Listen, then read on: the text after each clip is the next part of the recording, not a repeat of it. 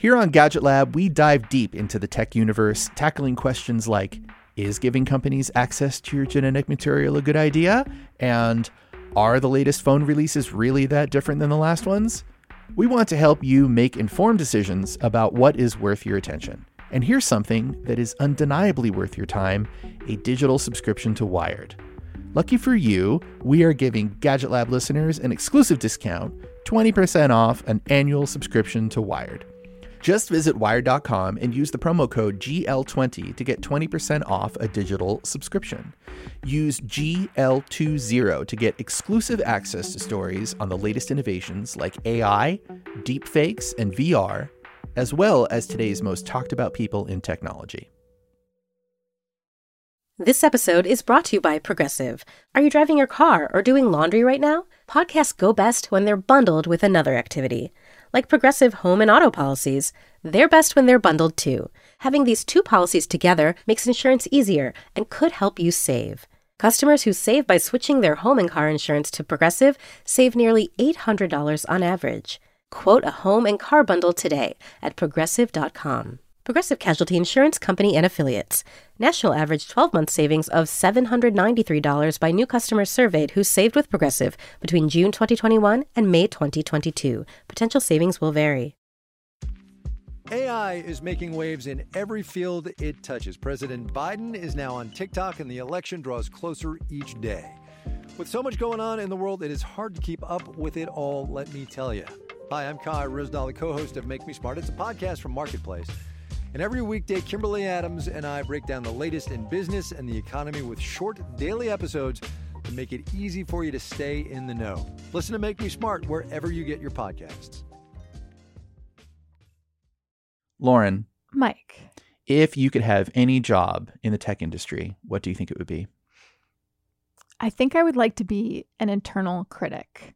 I don't know if anyone would hire me to do this, but I would just like to be the person who says, you are not designing this for a real human being, or you need to treat both your users and your staff better. The gadfly. Yeah, the ombudsman. Is that how you say that? Um, ombudsman. ombudsman. What would you be? Um, I'd want to be the barista on like one of the swanky campuses, just so Mhm. I could like chat with people all day and make them happy by giving them something that they want. I would watch that sitcom. Was there a character like that on HBO Silicon Valley? I don't think so. I don't think so. Yeah, oversight. hmm Is there security in that job? Oof, I don't know. The tech industry has been suffering a lot of layoffs lately. I don't know if there's any job security in the tech industry anymore. Yeah, we should talk about this. Absolutely. Let's do it.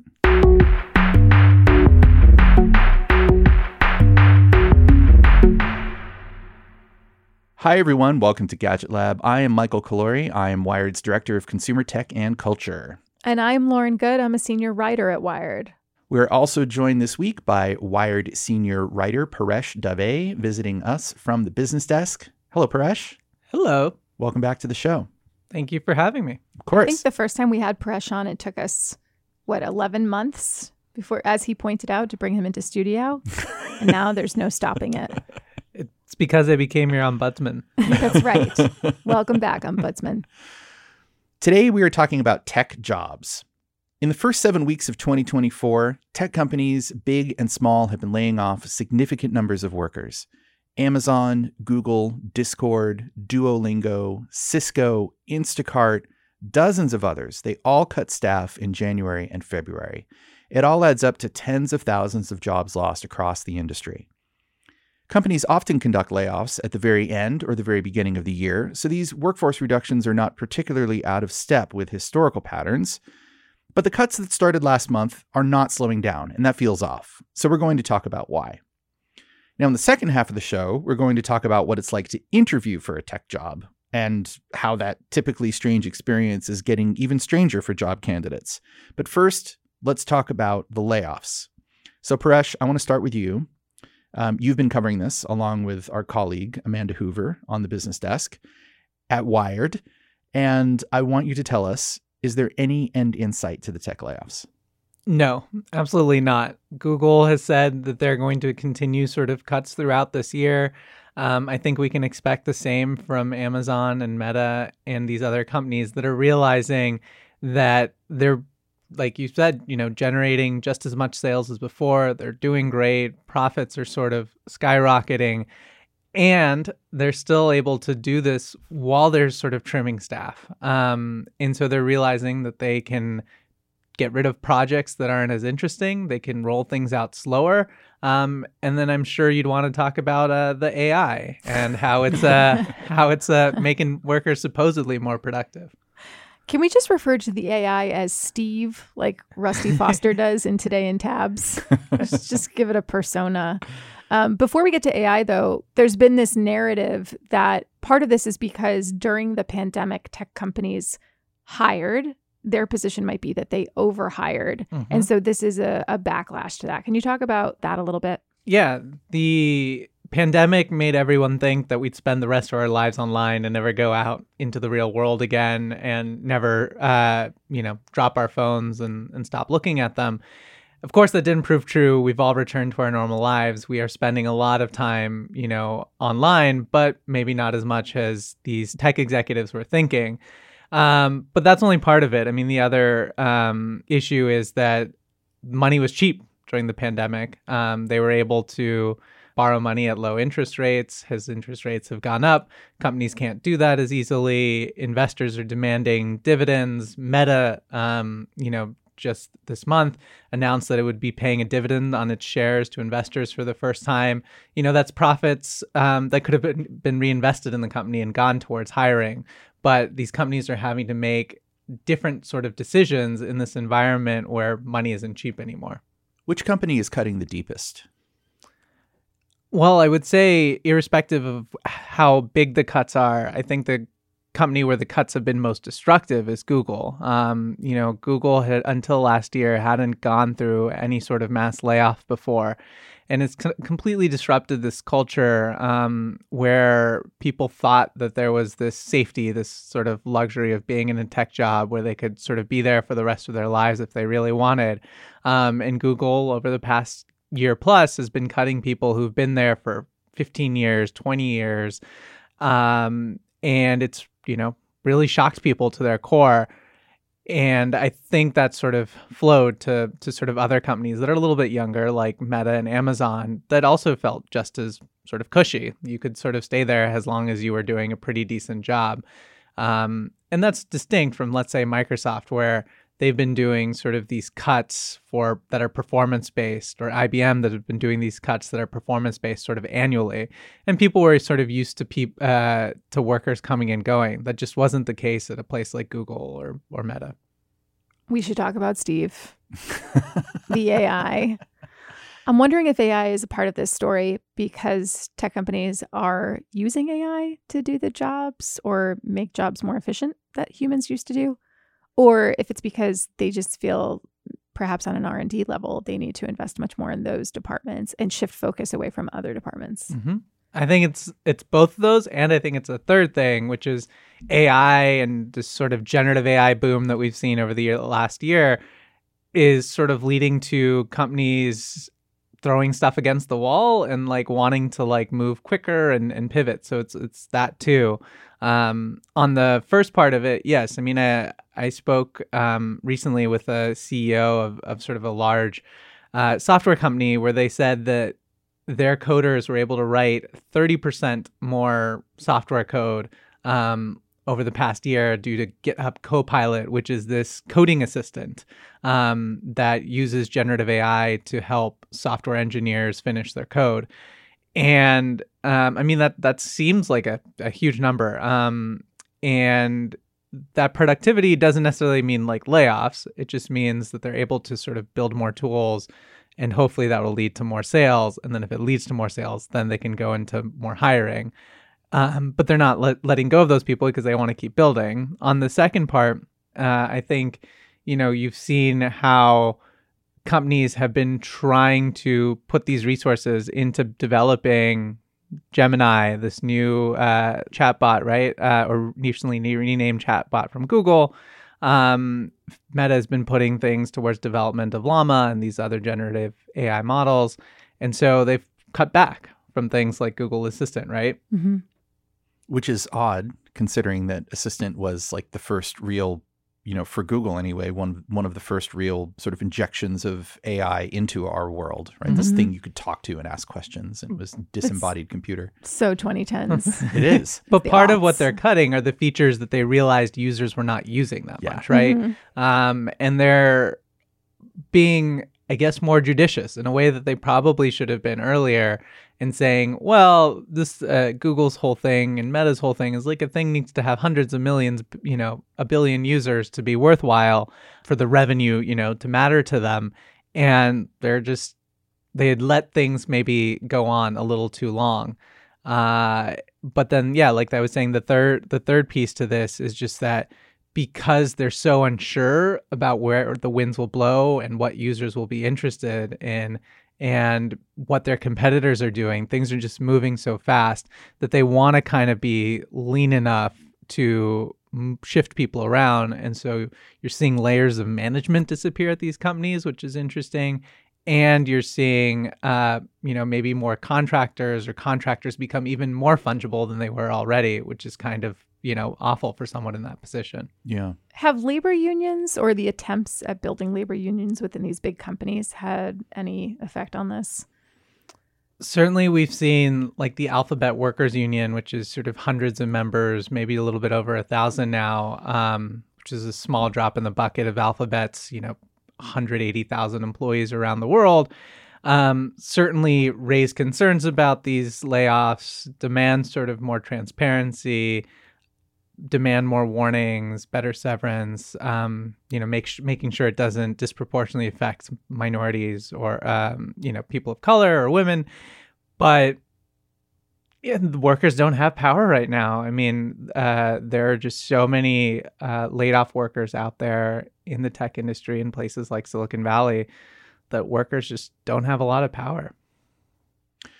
I think it's interesting that for a hot minute there was a trend on social media of people uh, live streaming or making TikTok videos of their layoff experience. Uh, did you see any of those? Yeah, you say it was a trend. I think it's very much still a trend. Um, although, you know, I was looking on TikTok last night. Um, it's hard to tell which ones are like real or not. Um, I feel like people are maybe staging some of these things for the views, but yeah, I mean, it's really taken the stigma out of layoffs in a way that um, is probably healthy for society. Maybe not healthy in the fact that we're ha- going through so many, you know, c- job cuts, but these um, these videos where people are like literally showing the Zoom call where they're being laid off, or um, where they're talking about how they felt after finding out, or, or what the circumstances where like one person posted about finding out while they were on vacation, and I think it's just making it's creating this camaraderie, this community. You're not alone.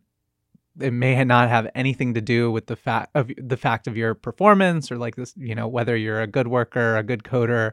Um, it can be totally random. It could be an algorithm choosing you. It could be a manager ten levels above you who doesn't know you, just choosing a name out of hat. Whatever it is, and I think that's good. You know, it, it seems healthy that that we can sort of be more at peace and not think uh, our lives are ending because we got laid off. Mm. So it's a way for some of these laid off workers to find community through the absurdity of TikTok. Mm. The human faces. Or they're just trying to generate likes uh, and get some money out of that. Hashtag influencers. All right, let's take a quick break and we'll come right back. This podcast is supported by Tools and Weapons, the podcast hosted by Microsoft Vice Chair and President Brad Smith. Each episode features insight you won't find anywhere else from the center of the conversation surrounding emerging technologies like AI. Right now on the podcast, you can hear a special episode where Brad Smith lays out Microsoft's vision for a vibrant marketplace driving the new AI economy. To hear more, follow or subscribe to Tools and Weapons with Brad Smith wherever you get your podcasts. Hackers and cybercriminals have always held this kind of special fascination. Obviously, I can't tell you too much about what I do. It's a game. Who's the best hacker? And I was like, well, this is child's play. I'm Dina Temple Raston, and on the Click Here podcast, you'll meet them and the people trying to stop them. We're not afraid of the attack. We're afraid of the creativity and the intelligence of the human being behind it. Click here stories about the people making and breaking our digital world. AI machines. Satellite. Engine ignition. Click here. And liftoff. Click here every Tuesday and Friday, wherever you get your podcasts. By now, you've probably heard plenty of stories about what the job interview process is like for big tech jobs. Candidates being asked to solve complex logic problems, or do silly brain teasers, or write code on the spot. For a long time, these stories were pretty amusing, especially because you knew that on the other side of it lay a very high paying engineering job. Tech workers are pampered, or they were anyway. But the mass layoffs that started in 2022 have now led to a glut of talent in the market. Jobs are harder to come by, and engineers in particular are being put through the gauntlet when they interview. Now, Lauren, you wrote a story for Wired this week about how the tech interview process has changed in light of these layoffs. Interviews have gotten absurd, but in a new way. What led you to this story? I was starting to hear stories from tech workers and specifically engineers about how absurd, and that is the word that was used, these technical interviews were getting.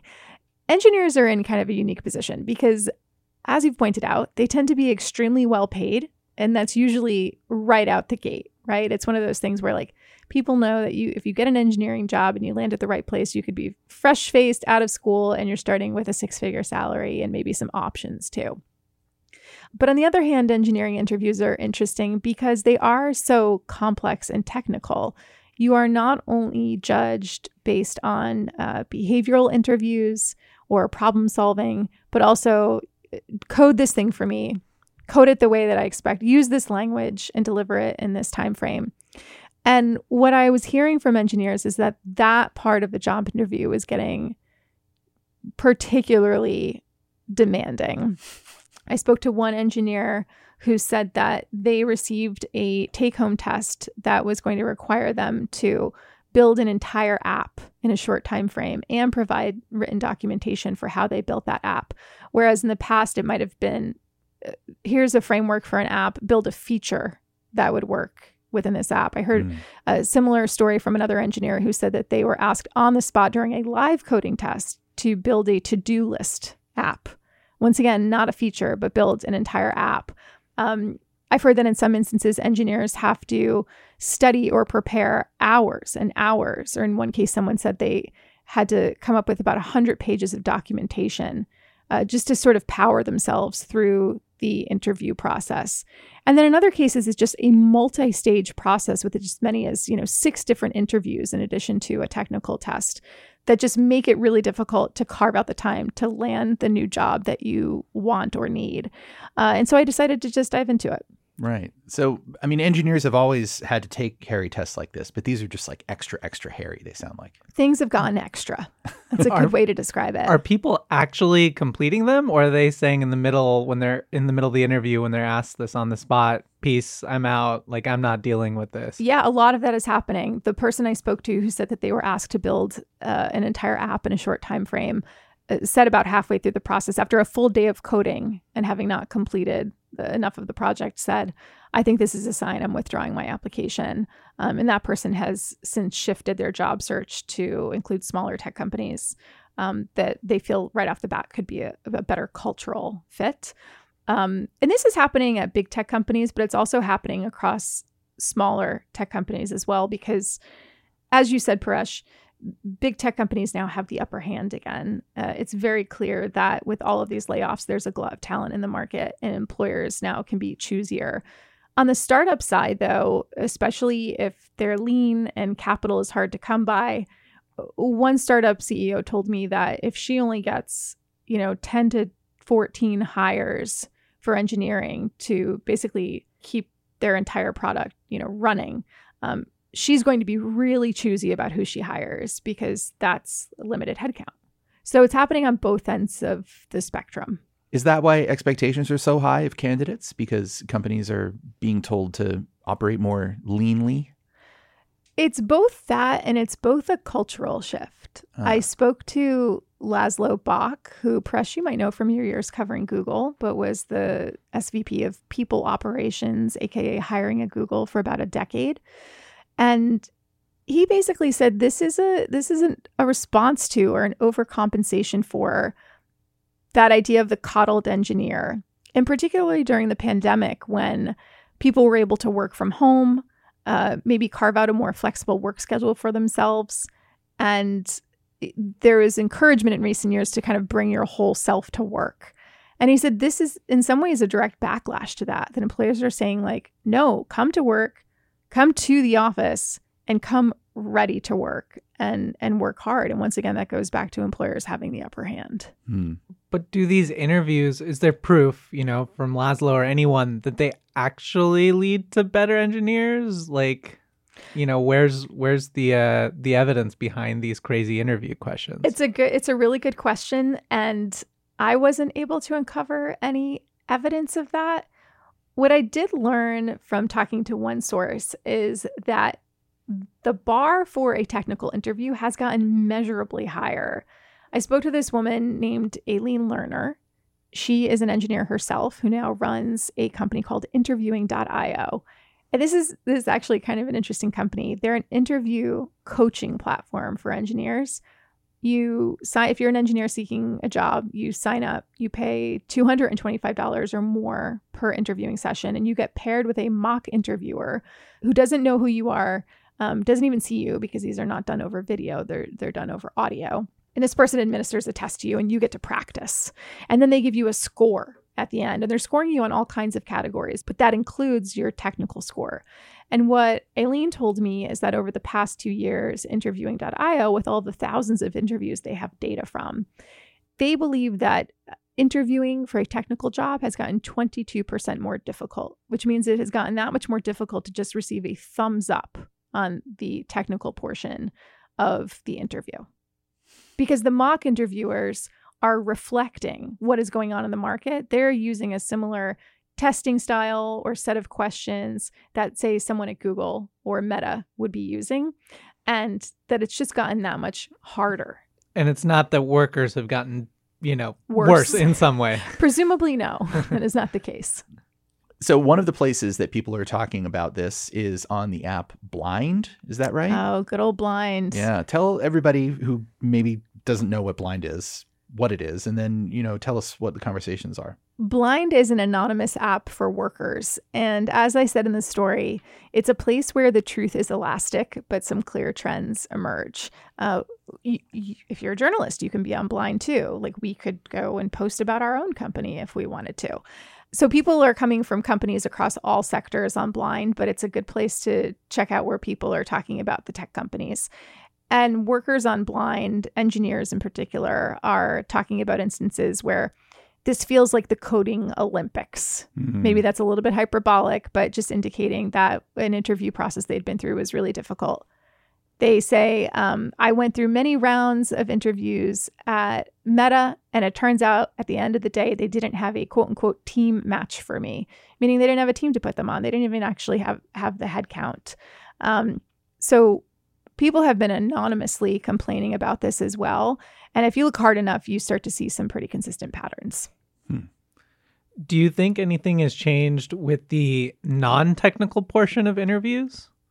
That I'm not aware of. And it's probably worth noting that Aline said that of the over 200,000 layoffs that have been tracked across the industry since 2022, that it's probably only tens of thousands of those jobs. She estimated 15,000 that were engineering jobs. So we know that the bulk of the layoffs have been across other job categories like middle managers. Meta has been laying off a lot of middle managers, marketing, admin, support roles. Um, and I I don't know what those job interview processes are like, but I want to say just because of how many people it is, it's probably also challenging just to get your foot in the door at this point. Yeah. Uh, so, at what point does an engineer show up for an interview at a tech company and just an AI just conducts the whole interview and then decides whether or not they get the job? Well, there is definitely AI screening happening at the point of application right now. In fact, uh, one of my former colleagues, Hilke Schellmann, just wrote a whole book about this. Um, and she's been on the, the book circuit talking about it. But um, I think what's interesting, at least for this particular story, is how job candidates are using AI. Uh, I found a couple of TikTok and YouTube videos, although, like Paresh said, it's hard to know how many of these are staged just to illustrate a point and how many are real. Um, where people, engineering candidates, are doing a live coding test over video and they're responding to questions based on what ChatGPT is spitting out for them. So, uh, be, because it happens so fast now.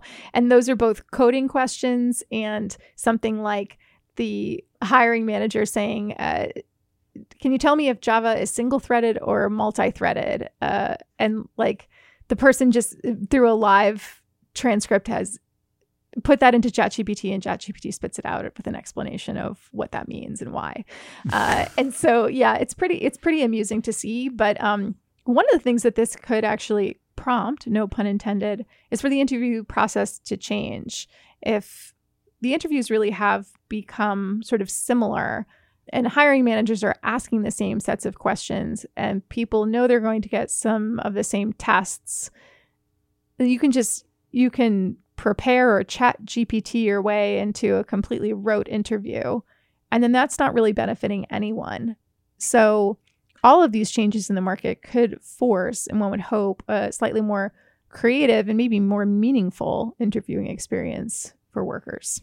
Yeah, I fear what we're seeing right now is just a pendulum swinging, you know, right in the in the far far direction on one side where it's these crazy questions, but we're going to come back slowly as they realize there's nothing to this and it's not leading to better hires. Right, right. And hopefully it doesn't swing so far in the other direction again that we get the brain teasers of like, tell me how many windows are on office buildings in Manhattan without Googling. without whatever those Chat how many j- jelly beans are in the jar, right? Piano repair people.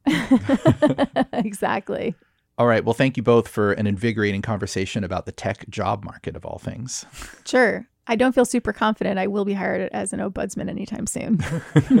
Good luck with your barista applications, Michael. Thank you. Oat milk, sir? Yeah.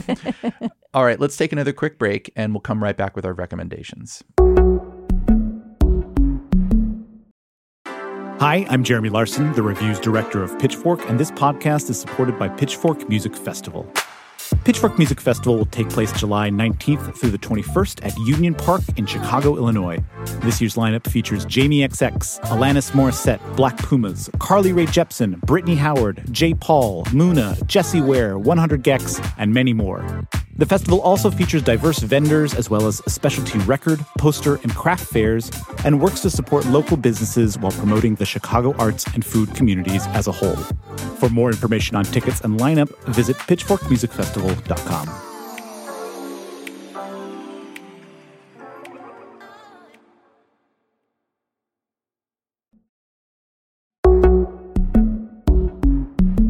All right, Paresh, as our guest, you get to go first. What is your recommendation for us? Well, since we've been talking about jobs, uh, I figured we'd talk about the workplace. And my recommendation is if you're aware of someone in your um, workplace who's disabled or has accessibility needs, maybe reach out to them uh, in the next couple weeks and ask whether you're collaborating with them in the way that they prefer the most. Uh, it could be as something as simple as sharing presentations ahead of time uh, before you present them at, at over a Google Meet or Zoom or whatever, and uh, allowing them time to either digest it so they can sort of focus on lip reading maybe during a meeting, or they can uh, prepare their questions ahead of time and send them electronically, whatever it, it, is. Um, and I bring this up because we often sort of overlook people's needs, and I don't think uh, this only applies to people with disabilities. I think you can reach out to all your coworkers and sort of say, are we collaborating in the best way possible? Um, are we really sort of managing this relationship? And this seems like a good time to to check on that. Um, and you know, it is Black History Month. You know, especially check in on your people of color colleagues uh, and people who you just might not always interact with, um, and but do occasionally, and sort of see how can we sort of have a better working relationship. That is an excellent recommendation. Yeah, it's very good advice. Really thoughtful. everybody. I don't know if it's more practical or philosophical, but um, you can make it a little bit of both. I mean, much better than Gilad's sliced lemons. we do prefer the recommendations that straddle the line between practical and philosophical. so thank you for that. Lauren, what is your recommendation? I was going to recommend a John Le podcast, which is not a podcast featuring the now late John Le but a podcast with his biographer that was really good. I'm going to say that for another week uh, for the John Le fans out there. Um, I'm going to recommend a documentary that I recently watched called Eternal Memory. It's um, it was Oscar nominated in 2023. It's fair warning, very sad. It's about a couple um, facing Alzheimer's disease. One half of the couple has Alzheimer's, and his wife is, who's a little bit younger than him, is trying to support him through it. Um, the male character in it, Augusto, um, he's really interesting because he was a journalist and he was kind of a force during the Chilean dictatorship in the 70s and 90s. Once uh, traditional media was sort of taken over by the government, he was finding all of these ways to get the word out about what was happening. He was a really passionate journalist. And he is now the one who is suffering cognitive decline.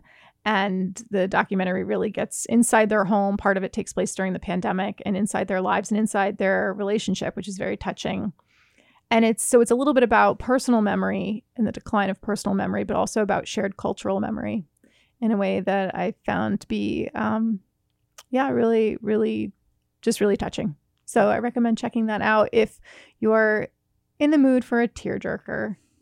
I was watching it as part of another story i'm doing for wired which will come out shortly. Awesome. Eternal memory. Eternal memory. Yeah you can watch it. I watched it on amazon prime. Okay. So it's like rentable it is rentable. Okay. Yep, it is. Mike, what's your recommendation? Um, I'm back on my BS, as you would say. Uh, I'm going to recommend uh, a piece of music, uh, the new Ty Segall record. Tell us about this. Okay, Ty Segall, T Y. This is a nice palate cleanser, by the way. After Paresh and I both gave very serious recommendations. Mine is also very serious. Okay. Um, Ty T Y Segall, S E G A L L. Look him up. Um, he's a rock guy. He's a rock and roller. He plays guitar. He sings. His songs are a little bit on the heavy side, but they have a dash of sweetness and a very strong weird streak, which I love and appreciate. Ty is extremely prolific. He lives in Los Angeles. He used to live in San Francisco. He's from the same part of the world that I am in Southern California, so I've been following his career for a while. And this album just came out, and he just launched a tour behind it. It's called Three Bells, and it has sort of a new band um, playing with him on stage. I saw the show last night. It was the first stop here in SF, and he's going all around the US, and then he's going to Europe in the summer. So if you listen to it and you like it, check him out live because my God, what a show! it was just I was floored for like an hour and a half. It was really amazing. Um, yeah, lots and lots of guitar. Lots. So if you're like a guitar person and you like your music to have a lot of like good guitar playing in it, not like show offy guitar playing, but just like good, powerful, emotionally charged guitar playing, then like you should be listening to Ty Segall. It sounds like a nice thing to listen to after a uh, crazy job interview. Yes. yes. Or to let off some steam if you perhaps maybe have recently lost your job or if you've, or if you're fed up with the interview process. Yeah. It's very cathartic. Ty Segall, Three Bells, Drag City Records, uh, double vinyl LP if you're a, a vinyl person. So yeah, check it out. This bring is so on brand. I really appreciate it. Absolutely bring earplugs. Dude cranks those guitar amps and you will feel it if you're anywhere within 50 feet of the stage. Bring earplugs. You said Ty grew up near you. Did he also surf Doho? Um, yeah, yeah, really? I, I'm sure. I mean, yeah, I'm sure. He's from he's from South Orange County, so yeah, probably.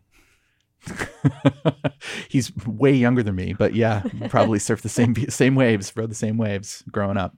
I didn't know you were from South Orange County. Yeah, I'm from Laguna, Dana Point. He was on Laguna Beach, the show. You didn't know? I was not. Your your cliffs are falling. yes, unfortunately, oh. the part of the world is suffering right now. Uh, so my heart goes out to all them brethren in the OC. All right, that's enough. Okay, that is our show. Paresh, thank you as always for joining us. Appreciate it. I'll be uh, sending some critical uh, feedback uh, in the coming weeks. I appreciate that and look forward to it. Say hello to your, your lovely dog, Kazu, for us. Of course. And thanks to all of you for listening. If you have feedback, you can skeet all of us on Bluesky. Just check the show notes. Our producer is Boone Ashworth. We will be back with a new show next week. And until then, goodbye. And thanks to all of you for listening to the show. If you have feedbacks, you can.